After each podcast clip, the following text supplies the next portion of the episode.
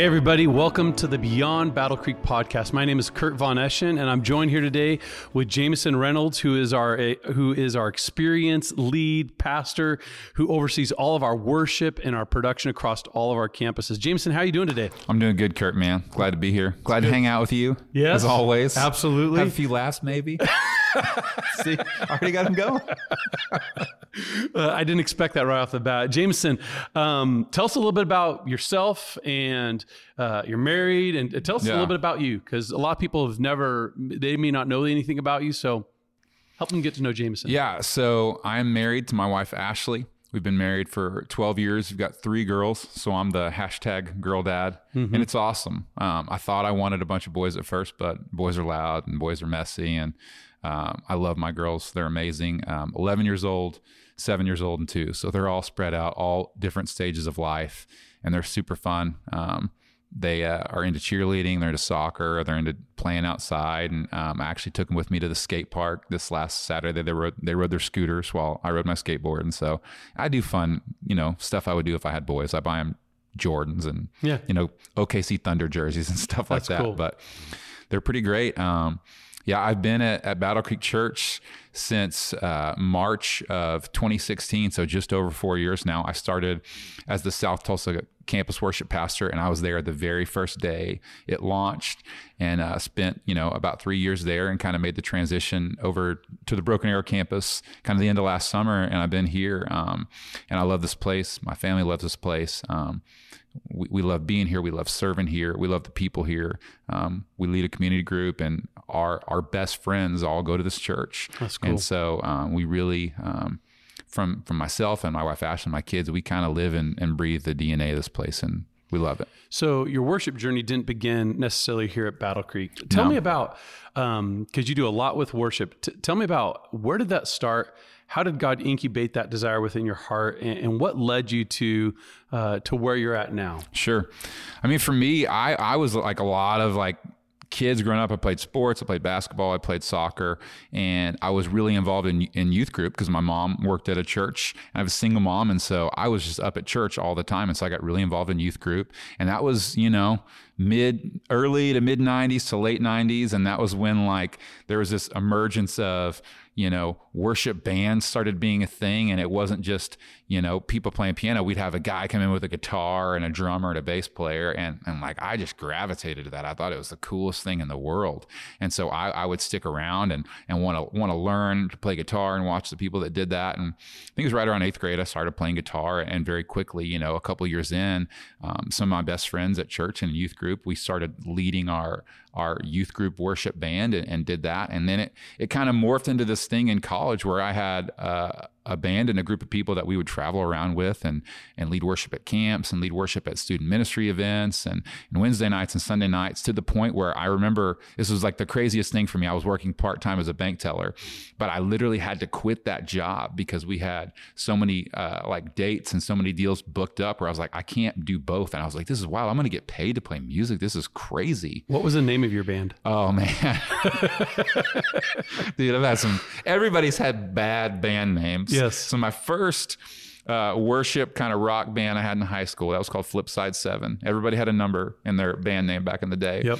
But this worship band that I had in college that we went around and did stuff uh, is real bad, but it was called Debtors to Grace. It was mm. from the line of uh, yep. Come Thou Fount, yep. you know, Oh to Grace, how great a debtor. I, I, that's one of my favorite songs ever. Imagine that. A worship leader loves a hymn yep. as one of his favorite songs.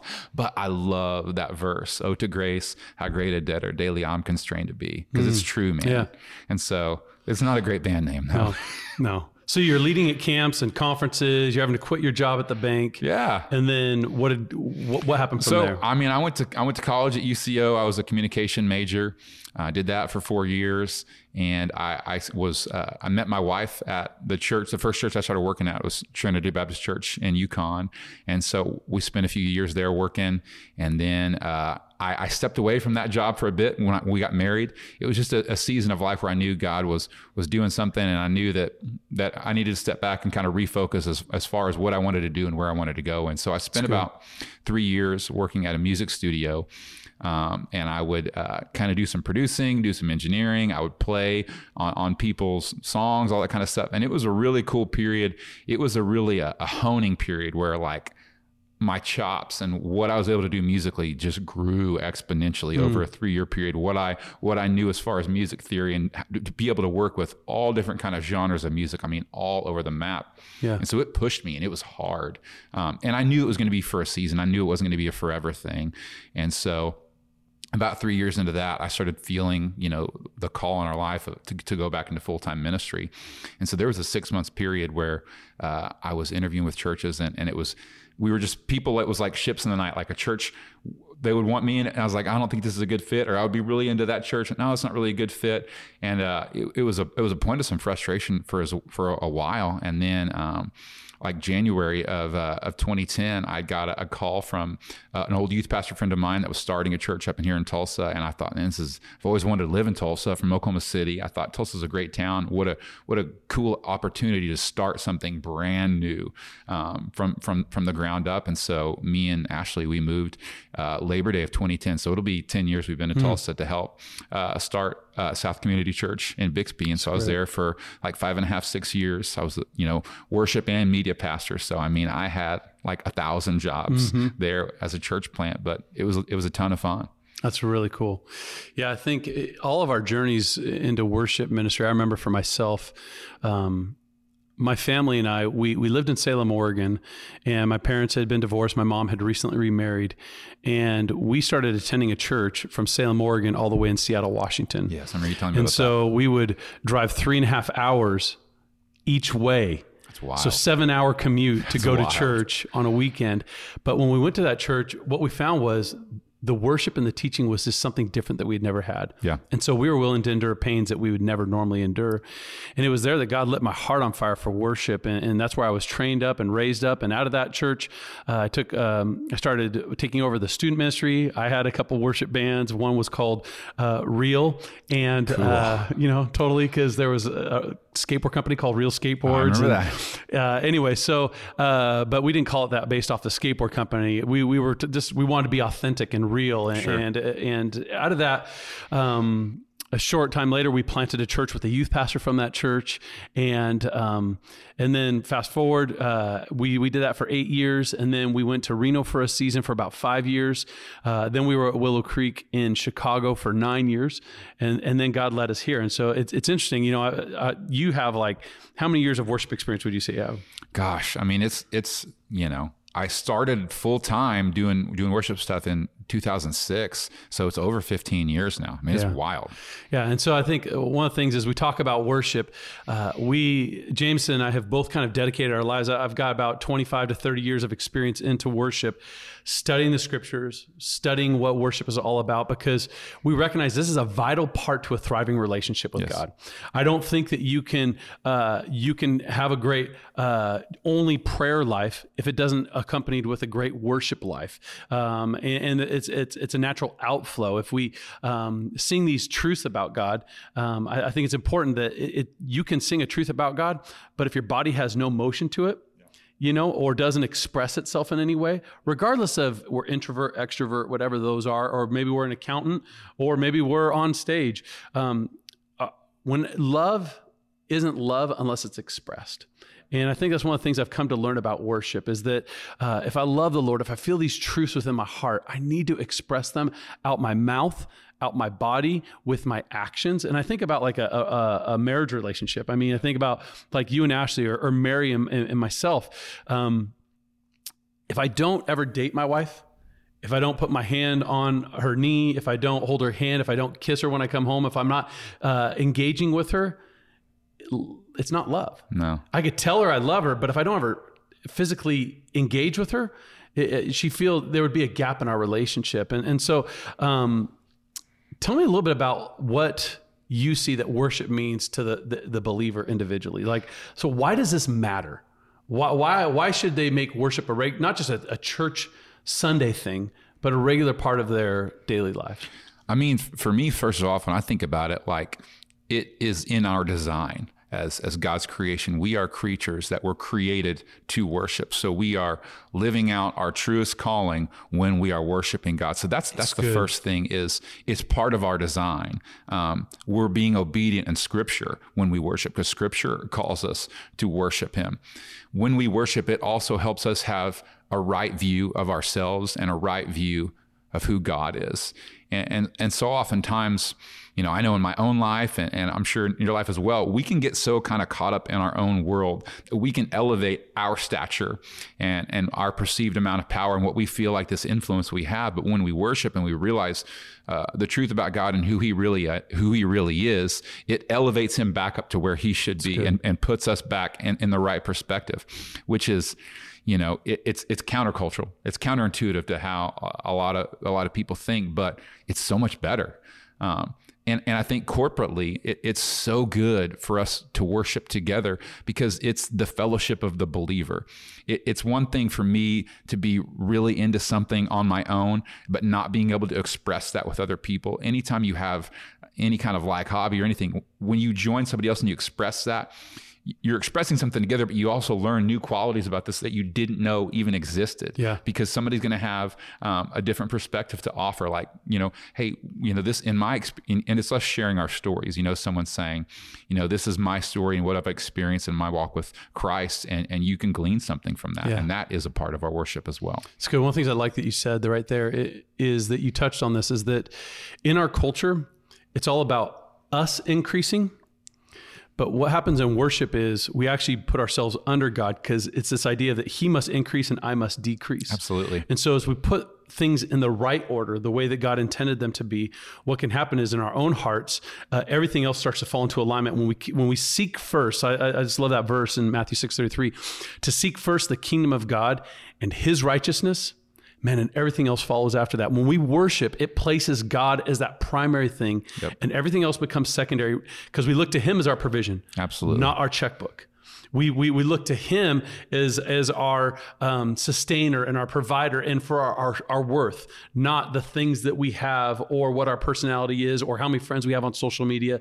It's about him and, and, and everything else flows out of that place of health. One of the things I, I love is I think about worship. And when I think about for every single person who has made Jesus the Lord of their life, one of the verses that sticks out to me, um, one of the things whenever I read verses, I always think about is this being um, prescriptive or is it being descriptive? Is it is it telling something about something that happened with God's people, or is it something that is telling me to do, or is it something that's telling uh, a certain group to do? This is what God desires of us, and I, and I love this in Psalm 29. It's one of my favorite verses. Uh, it's a Psalm of David. So David's the one who wrote this, and there was many people who wrote in the book of Psalms, uh, but David's one of the main contributors in it. And he says this. It says, "Ascribe." So that word right there, ascribe means to give, uh, to to give worth, to give validation to. So it says, ascribe to the Lord. Ascribe to the Lord glory and strength. That's one of our roles. David here is not describing something that this is what we do or, or this is what was done. He's describing something. This is, I, I'm imploring you, I'm encouraging you, I'm urging you to do this. This is where life is really found. He says, ascribe to the Lord or give to the Lord glory and strength. What does it look like to honor God with glory and strength? And then he and, he goes on to say, ascribe to the Lord the glory due his name. And that's what we do in worship. Worship takes a focus off of my circumstances, off of my situations, and it raises my perspective. So, and, and it helps me to, to go, my help doesn't come from anywhere else, but it comes from the Lord. So I'm going to lift my eyes to him. Yep. And then he goes in and he says, um, worship the Lord and the splendor of his holiness. And, and I just, I love the idea of like giving to the Lord the glory due his name. There's another part of in here. It says, um, it says, bring an offering. Yeah. And sometimes when we think about bringing an offering, offerings in the Old Testament were, were a form of worship. It, it- it was it was similar to a tithes and offerings thing. That's kind of what he's talking about, but also an offering of our hearts. And every time that we come into worship, there's an element of us laying down our lives to sacrifice what we want for what God wants. Yeah. And where we where he becomes preeminent and we become secondary. And, and so as I read this verse, this is one of the verses that always kind of helps keep my heart in in check that makes me say, hey, this is this is one of the things that I want to uh, live as a value in my life of Absolutely. worship. Yeah, it totally made me think when you're when you're reading through Psalms, and, and we talked about it before. There's a there's a book I read uh, last year with with Chris Tomlin and Darren Whitehead, and it talks about it goes through the book of Psalms and talk about the different the different words for worship and the different words for praise and how you know we we have this one word in English that has been translated, but how there's six different uh, words for that in the Hebrew language. Am I correct in Yeah. that? And they are prescriptive of telling you to do certain things of, of when there are times to, to sit and be quiet when there are times to worship with your hands raised and out and why we actually do that when there are times to worship with your hands like this is if you're receiving something. And so i think um, that was that was huge for me unlocking that and hearing that that you know scripture's calling us to do it and and there are these different worship postures that we take and there's a reason behind it not just because hey this feels good and this feels natural and this is what i, I learned in, in youth group or whatever That's really good, James. I think one of the things, just jumping off of that, in English, we oftentimes see the word praise or we see the word worship. But those actually have a different meaning sometimes than just praise or worship. So, like, for example, there's one that, that talks about having what there's one word that we represent as praise, but it's actually a word where we actually extend our hands out in thanksgiving of what God has done. There's another word that we translate in here that, that's praise, that's actually lifting your hands in anticipation of what's to come. Uh, there's there's other ones where it, it talks about where, where we're to bow down, Get on your to, knees and to get on your knees before God. But we see the word praise, but it actually means to kneel down. Yep. And so one of the things in a biblical context, um, every time the word worship is mentioned, either in the New Testament or in the Old Testament, so in the Hebrew or in the Greek, there's always a corresponding action to it. And I think that's one of the things is sometimes we go, well, I worship the Lord in my heart. That's great, but that's actually there's more to it than that. You're only you're only like utilizing 10% of the power of worship. When you get your body involved in it, when you get when you sing out loud, even if you don't sing good, man, God wants to hear it. God wants to hear it. And you know what? Sometimes when we sing, it's not for ourselves, it's for the encouragement of those who are sitting around us. So it's not just about like um, me just having my own, because when we come together on Sundays, it's about the encouragement of the of everyone who's there. Because you may be sitting next to somebody, when they hear you sing Raise a Hallelujah, they may be going through a divorce, the person sitting right next to you. Or the person sitting on the other side, you might just got a cancer diagnosis, and they need you to stand in the gap for them and worship in their proxy to help lift them up, to help lift their spirits. And when they see you worship God in a meaningful and extravagant and a demonstrative way, man, it just ministers to people's hearts.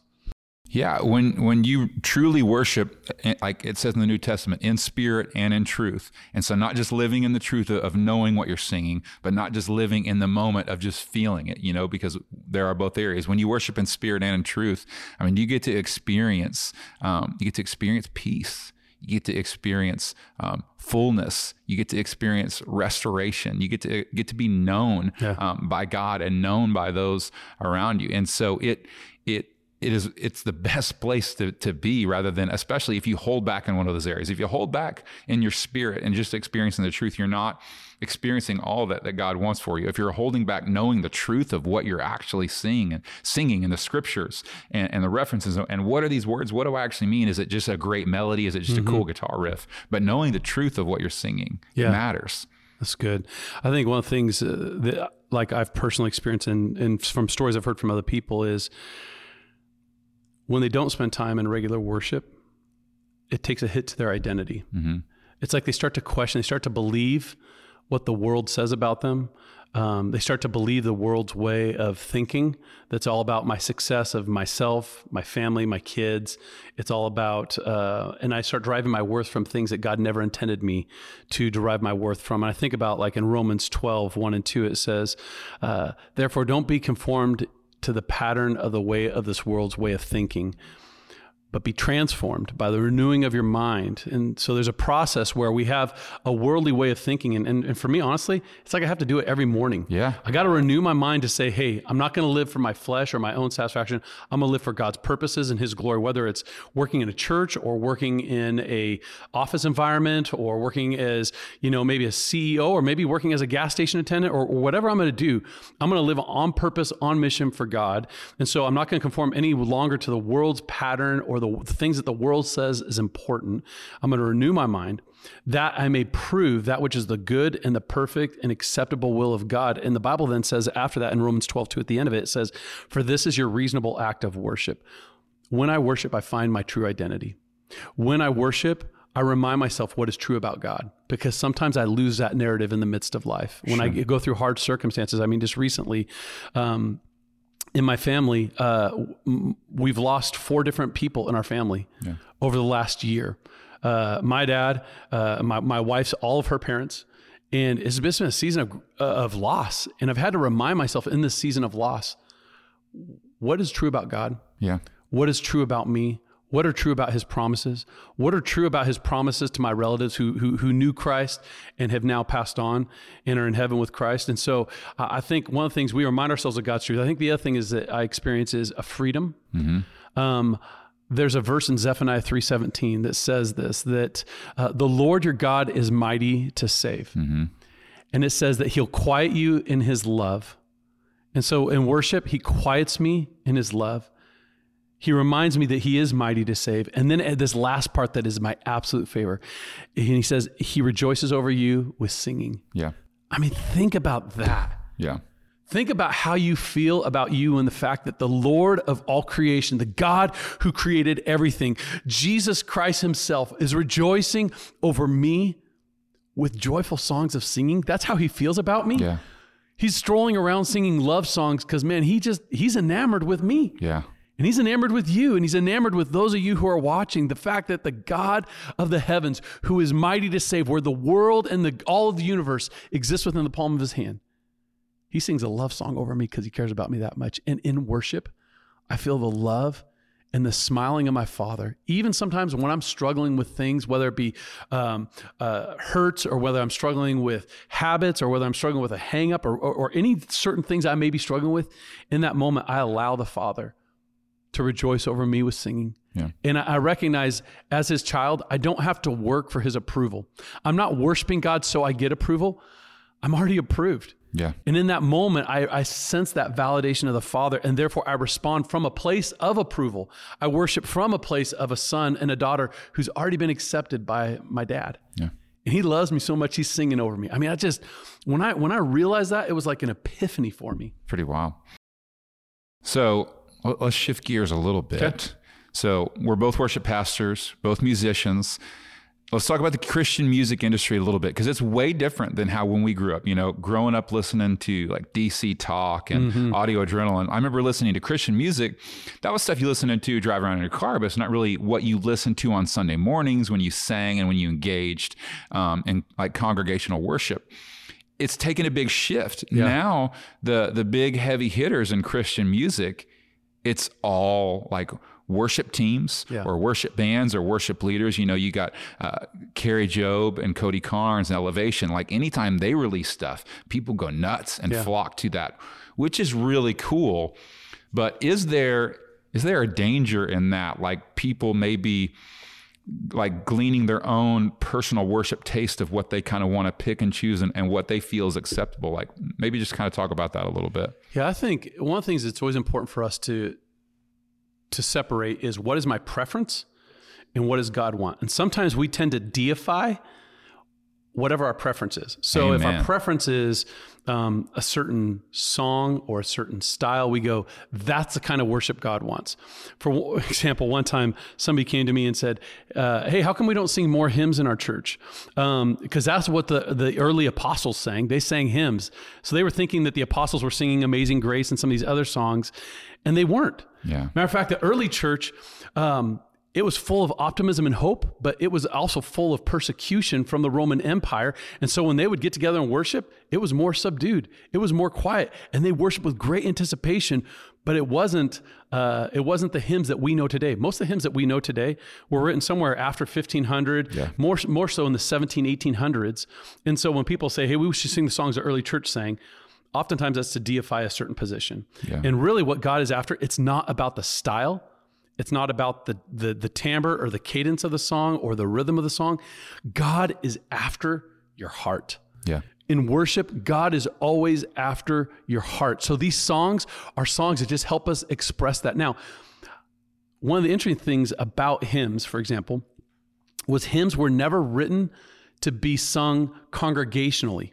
They were written actually as an accoutrement to the sermon by the Reformationists. So you had the, the Wesley. He would he would he would write a song. John Wesley. He would write a song that would enhance what he was about to teach. So it would be the song before the sermon.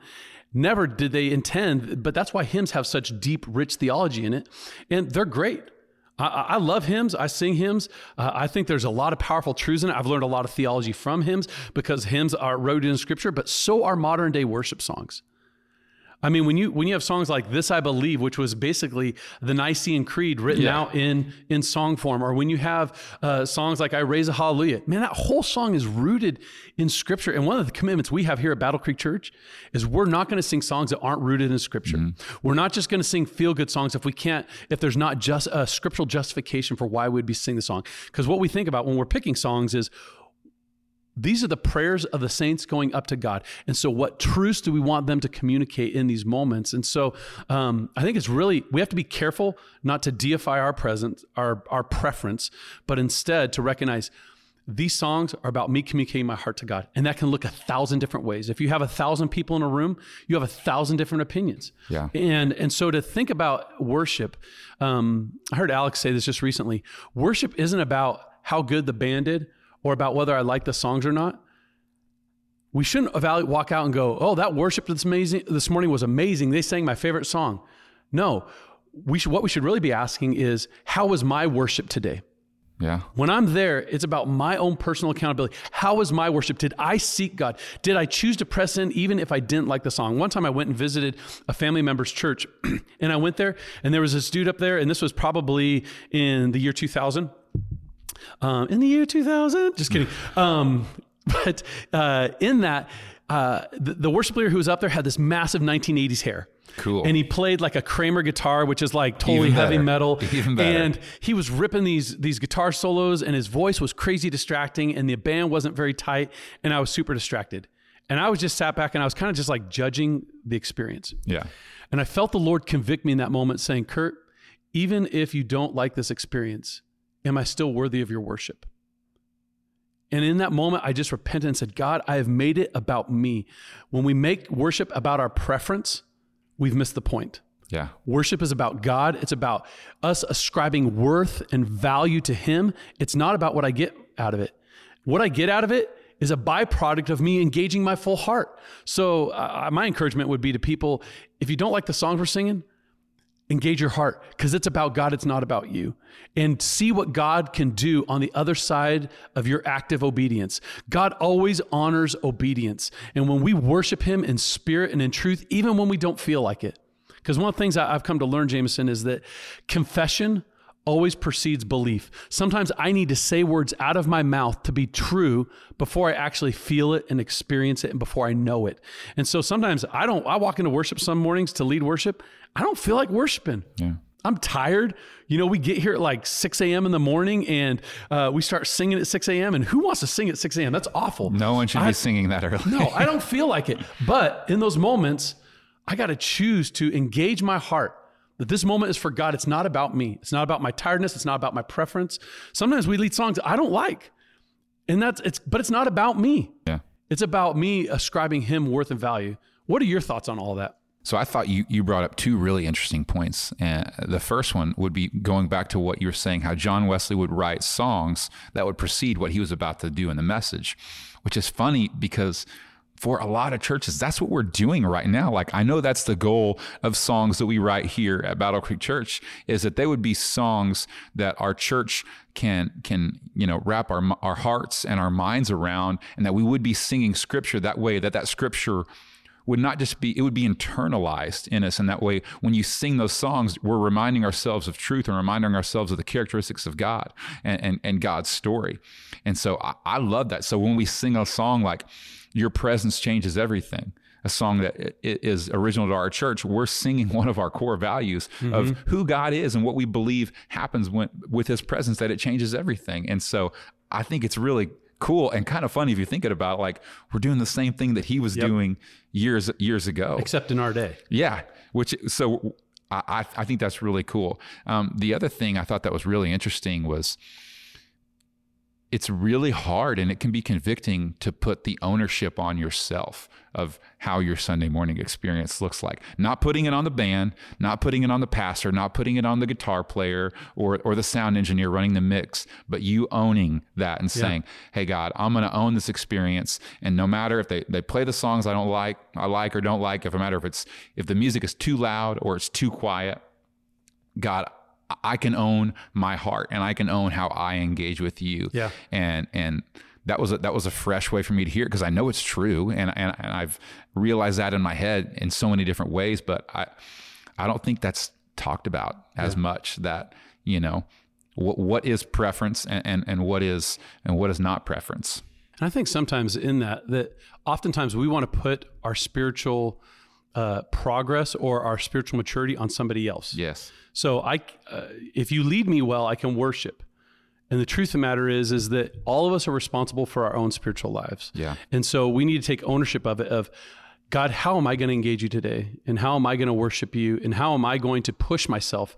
So we oftentimes encourage people to grow in their in their character. We encourage people to grow in their prayer life. We encourage people to grow in their generosity.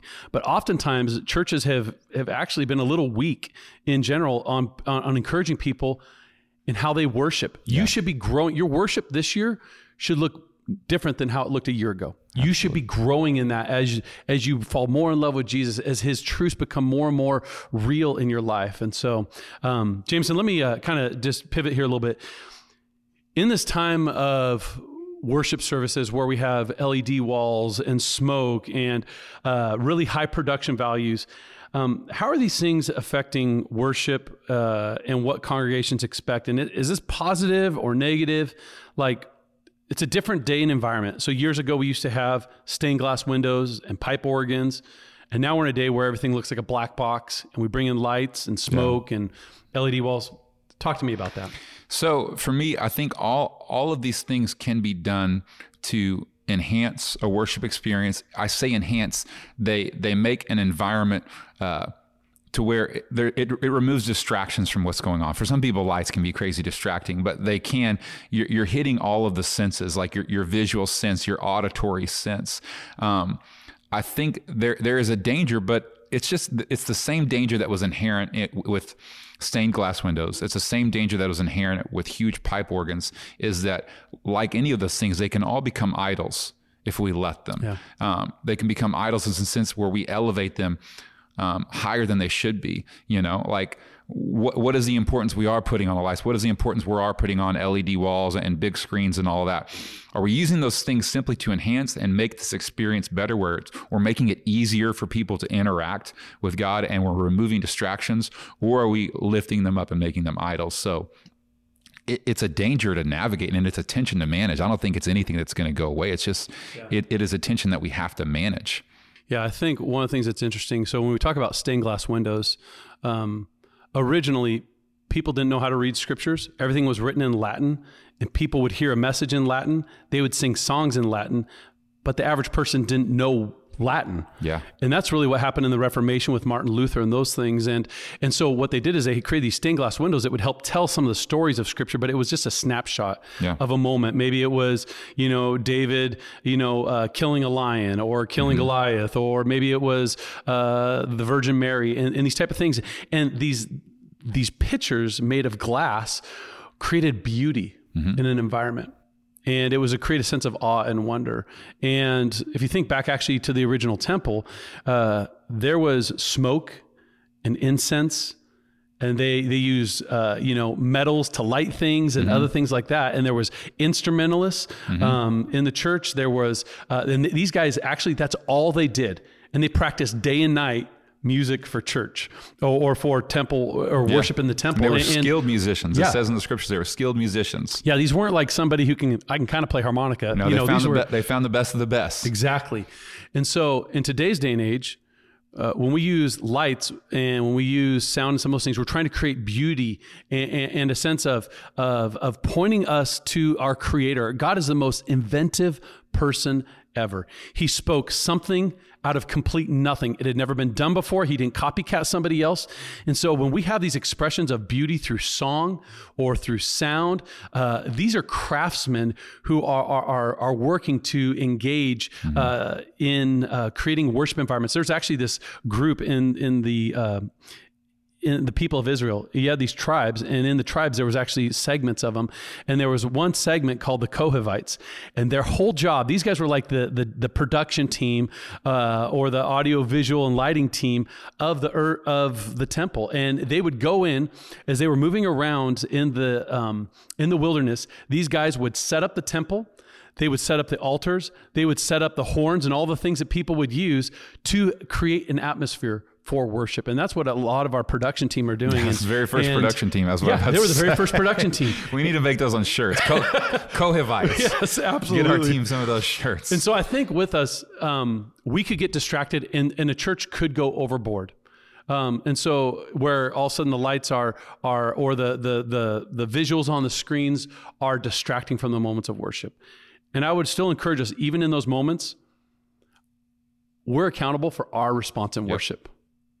It's not about the distraction. It's about what is my reasonable act of worship to God and how am I worshiping God today, regardless of the environment. And the environment may never be your preference. When I go into certain environments, like um, when I go into historical churches, I love the beauty of it and the artistry, but that's not the place where I want to worship. Some people, that is where they want to worship, and there's nothing wrong with it. But I think if it's important for us to recognize that there's a there's a preference involved in that. I think one of the things is also for us to to recognize that um, when we talk about lights and production and those things, we can call that that's the way we do church. But here's the thing we never want to marry our methods. We want to marry our mission, I love that which statement. is to reach people for Christ. And we want to date our methods. And we don't want we don't want to go all in with our methods because our methods need to change. Our it. message is never going to change. But the way that we communicate it to people, the way that we facilitate worship, the styles of songs that we are seeing um, uh, happening in worship, that has to be that has to be movable. And so what are some of the styles and some of the things that you see coming on the cusp of music trends and worship trends and those type of things that you think are going to start impacting what we'll see in the church in the next one to three years? Yeah, I just want to repeat that statement again because it's so good. We we don't marry the methods, we marry the the message, and we marry the mission. We date we date the methods. That was so good. Hmm. Um, I mean, for me, w- what I see as far as as worship music is we've there's been so many styles that that have come and gone. I think the thing that that I'm that I'm seeing on on a lot of worship projects and albums that are being released is is it's there's a lot of fluidity is you will move from a song that can have a, a, a ton of uh, guitars and it can be like more of like a, a rock style feel and almost have like maybe some southern gospel feel to it a little bit. And then you will on that same album you'll move right into the very next song which can be very electronic and keys centered. And, and so i think that the newest thing i'm seeing is like it, it's fluid and, and it, you don't have to hem yourself into hey this is that one sound and, and we're only going to really pump the guitars we're not going to really worry about keyboards we're, you know and, and we're seeing the emergence of, of choirs like you know uh, there's been choirs on a few of the elevation uh, songs. If you watch some of their videos online, they've got a choir up there every now and then. You had, I think Kanye. Yes, I was about that. to say you. Uh, Absolutely. Kanye had an album that was all choir. I mean, he's on there a little bit. Yeah. But he, it's this vision that he is he is kind of birthed out, and so um, I think what's happening is, if I can, like I said, it's it's not hemming in and narrowing it down to one style, but it's more broadening and saying, hey, we're we're going to use it all, and like if it's good. Well, let's take it. Yeah. You know? Yeah. That's one of the things I see actually in music. I think it's more of now we have an amalgamation of styles. So I think back to the uh, 80s we had rock, hair bands, heavy metal. Then we moved into the 90s and we had grunge come in. Yep. And then you moved into the late 90s or mid early 90s, you start seeing rap become the dominant influence of of and hip hop and R&B and those type of things. Um, and then I th- then we had a movement towards country became the big deal. Yeah. Um, what I think is interesting about this day and age is that there's so many different genres out there that that everything is popular. Yeah. And nothing is popular. You got country rap artists. Right. I mean, Florida Georgia line. That's it's an oxymoron if you think right. about it. And so I think that there's, uh, I think what we're starting to see is that if it's effective, we're going to use it. Absolutely. And I do think that there is this like Southern rock thing that's kind of coming in. I do think that choirs is something that I'm starting to see a trend in. Um, I'm not trying to declare anything. I, I, these are just trends that we see happening. Yeah. And I do think that you see, you know, what you brought up. Like you'll see a, a Southern rock kind of tune like Graves into Gardens or something like that right next to something that's EDM feeling, uh, electronic dance music. For those of you who don't know what EDM is. um, and so I think you'll you see that. So in that, um, let, let's kind of pivot here on in COVID, worship has looked a lot different. What has that been like for you? And uh, with so many people staying home, you know, and we worship apart, like what does that look like for you? Uh, yeah.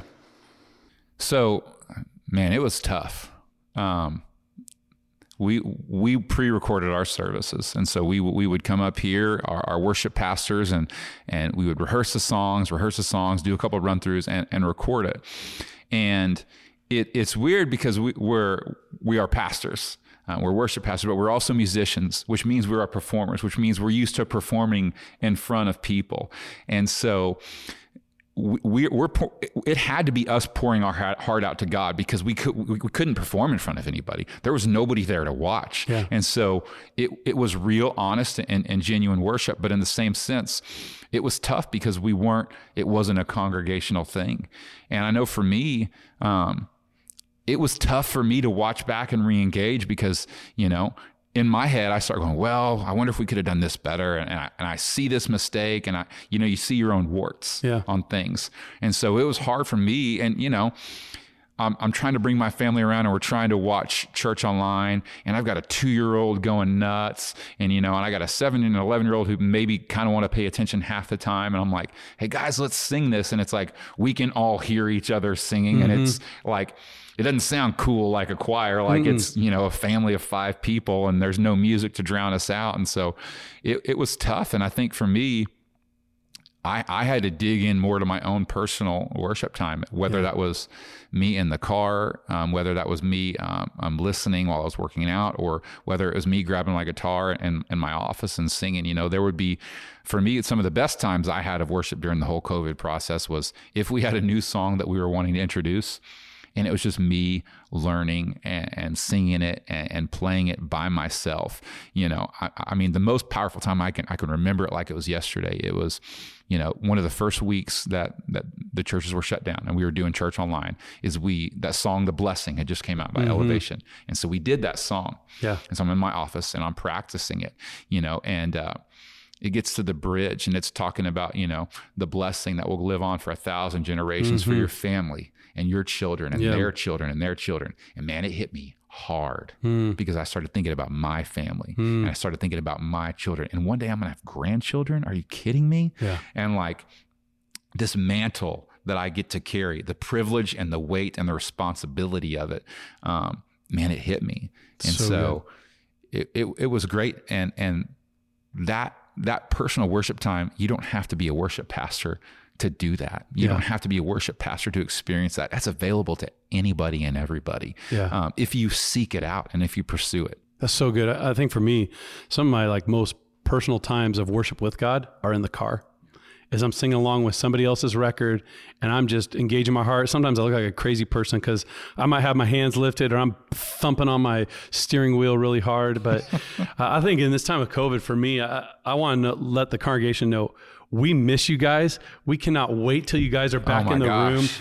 room because um, it's not the same not doing it in community. No. Um, but what I would say for, for, for like when we would get up and do our rehearsals and then we would record our services, um, in that moment, it had to solely be about me and God. Had to because without the the community aspect of it, it, it felt like it it was in that environment. It felt like it was lacking something because I know how I've tasted how good it is when we're together in unity and we're lifting up God together. And it was like, it just felt like something was missing. Yeah. And it's like, oh, if you have Christmas and there's a family member who's not going to be there this year, yeah. something's missing. Yeah. And, um, and so I, I, number one congregation, I want you to know, we miss you. We cannot wait to have you guys back. And th- I'm so excited oh about, my gosh. Um, yeah, this weekend. Um, anyways, um, and so I think also one of the things I, I wrestled with, if I'm just really honest, it was hard to worship watching on TV. I talked to Oh, a lot of my neighbors, and it was like it's just not the same. Like I, I felt more like I became a spectator versus a participator. Absolutely. And going back to our previous question we talked about, I think that's one of the tendencies that can happen sometimes when we have lights and smokes and LED wall and smokes. but, but when we have LED walls and all that stuff, uh, is that, and when we have a high production level, what can happen is that it would be really easy for us to become spectators and for us to watch what's happening on a stage versus us becoming participators. I want you to hear our hearts. We want you to be participators. We want you to engage. We want you. We want to invite you along. Um, God doesn't hear our worship any more than He hears your worship. We're in this together. It's about the the, the priesthood of all believers. We are all priests uh, according to Scripture. Uh, Peter writes this. Now you are a royal priesthood, a holy nation, a people belonging to God. He's speaking to New Testament believers in that. And that's you and I. We are a royal priesthood. We're a people belonging to God that we may show forth the praises of Him who called us out of darkness into His glorious light. I would encourage you, church, don't be a spectator No. be a participator. That's what God wants for you. That's what He wants from you. And, and what I would say is if, if people spectate, they will always walk away from a worship experience feeling empty. And if you participate, you will always experience the fullness of God. Well, and it's like I was saying earlier, you can you can spectate and you can be worshiping in truth and and, and knowing the truth and, Yeah. and hearing the truth and internalizing truth, but you're missing half of it. Yep. So let's uh let's do a little game of get to know you, Jameson. So oh man, uh, I've been I'm going waiting to ask for, you. I've been waiting for this. I've been watching these. I, I'm so excited. for- practicing on this? Uh, yeah, kind of. All right, maybe. so this is a get to know you Jameson segment, and so we're gonna hit this. And so basically, I'm gonna ask you a question of either or, and you just gotta tell me your your first gut reaction on it. Okay. okay. All right, here we go. In three, two, one. Slims or Chick Fil A?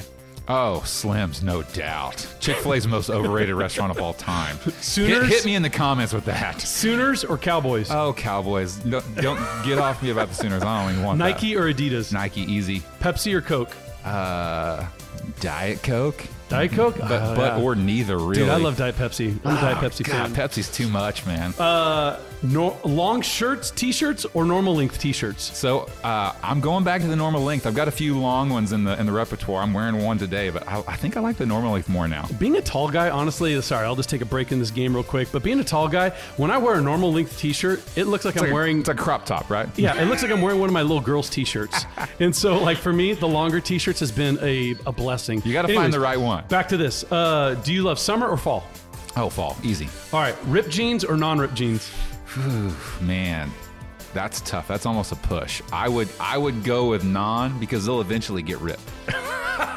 if you hold on to them long enough, they'll get ripped. Jean jacket or bomber jacket? I, I it's tough, but I would say jean jacket because I feel like it has more life, like more longevity. Like a jean jacket's just always going to be cool. Bomber might not be cool in a couple of years. Coffee or tea? Coffee, easy. Coffee black all the way. Chinese food or Mexican food? Mexican food all day long. Uh, favorite holiday, Christmas or Easter? I like Christmas more. Awesome. Acoustic guitar or electric guitar? Uh, and you can't combine them. You can't say acoustic electric. acoustic electric. Uh, man, like acoustic is more fun when you're sitting around with people, but electric guitar is just it's just so versatile. You can do all the things on it. I like electric guitar more. Thank you for helping us get to know a little bit more about you. That's fun. awesome. Jameson, you are such a value to our church. One of the things, uh, church, I just want you to hear that uh, one of the reasons I love Jameson and the role that he is overseeing all of our campuses worship, overseeing all production across all campuses, is the fact that Jameson has a brilliant strategic mind. He's a great leader. He's an effective leader. He's a great communicator. And Jameson, we are blessed to have you on our staff. And so I want you. you. to hear that. Uh, I love you. I love our partnership. And I'm excited for what God's going to do through us. Hey, let's just take one last question um, uh, before we, we wrap this time up. When you think about this next year, of us, the church coming back and assembling within uh, the four walls. Now, we know that the church is not a building. Yeah. The church is a people. It's a movement, not a monument. So it's not a building. But as we gather the church back within these four walls, what are you most excited about? And, and what, are you, what are you looking forward to in the weeks to come? I mean, I'm looking forward to this this possibility of uh, de- defining what defining what church looks like for us, defining our new normal, and not just taking what we've had before because that's what we had. It like we're stepping back into congregational for the fir- congregational worship for the first time in months, and so each family and each person gets to walk back into church and say, hey, I can start over and say, what does it look like for me to worship on a Sunday morning? And, and my desire is that we would have a, a church that that the depth and the breadth is and, and people are so excited about who God is and what they're doing is that we don't have to encourage people. We're not we're not begging people to sing mm-hmm. because of, of who God is and what they're experiencing. They can't help but sing. Yeah.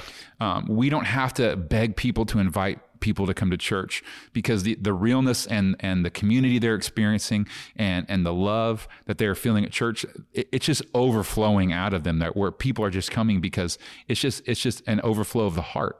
Yeah. And so that's what I would I would love to see more than anything is is us taking this opportunity to redefine what a new normal is for us and to to go and do those things that you wish you could have always done. It's almost like every every January a New Year comes and you make all these resolutions of stuff you would you would like to change and stuff yeah. you'd like to do different. We ha- we have this opportunity as a church of, you know, what what are the ways we wish we we could do things like how do we in, encounter God in worship like it's a new opportunity to start something fresh and new. Yeah, I, I, love the fact that we're going into this series called Reset, where mm-hmm. we can push a reset button uh, from the way we did life. I mean, I think like we're evaluating like travel sports and some of those things in our own personal lives, yeah. and just recognizing, hey, the way we're doing things may not have been the best. Yeah. And so maybe I don't want to get back to normal. And I think there's a great chance for us, an opportunity for us in this of like, hey, I can push a reset button on my walk with Christ. I can push a reset button on my worship. I can push a reset button on how often I go to church. I can push a reset button on going to community groups. I can push a reset button on all these different things and making sure that I have the right things in place. 100%. In my life. So I can do the thing where seek first the kingdom of God and his righteousness, and all these things will be added unto me. And so, uh, guys, I want to thank you so much for joining us today on the Beyond Battle Creek podcast. I want to encourage you to like, to share and to subscribe to it. And also join us on social media, either on Facebook or on Instagram or on any of the socials. We're so glad that you guys joined us today. Jameson, thanks for being a part of this. Yeah, and uh, look forward to seeing you again soon.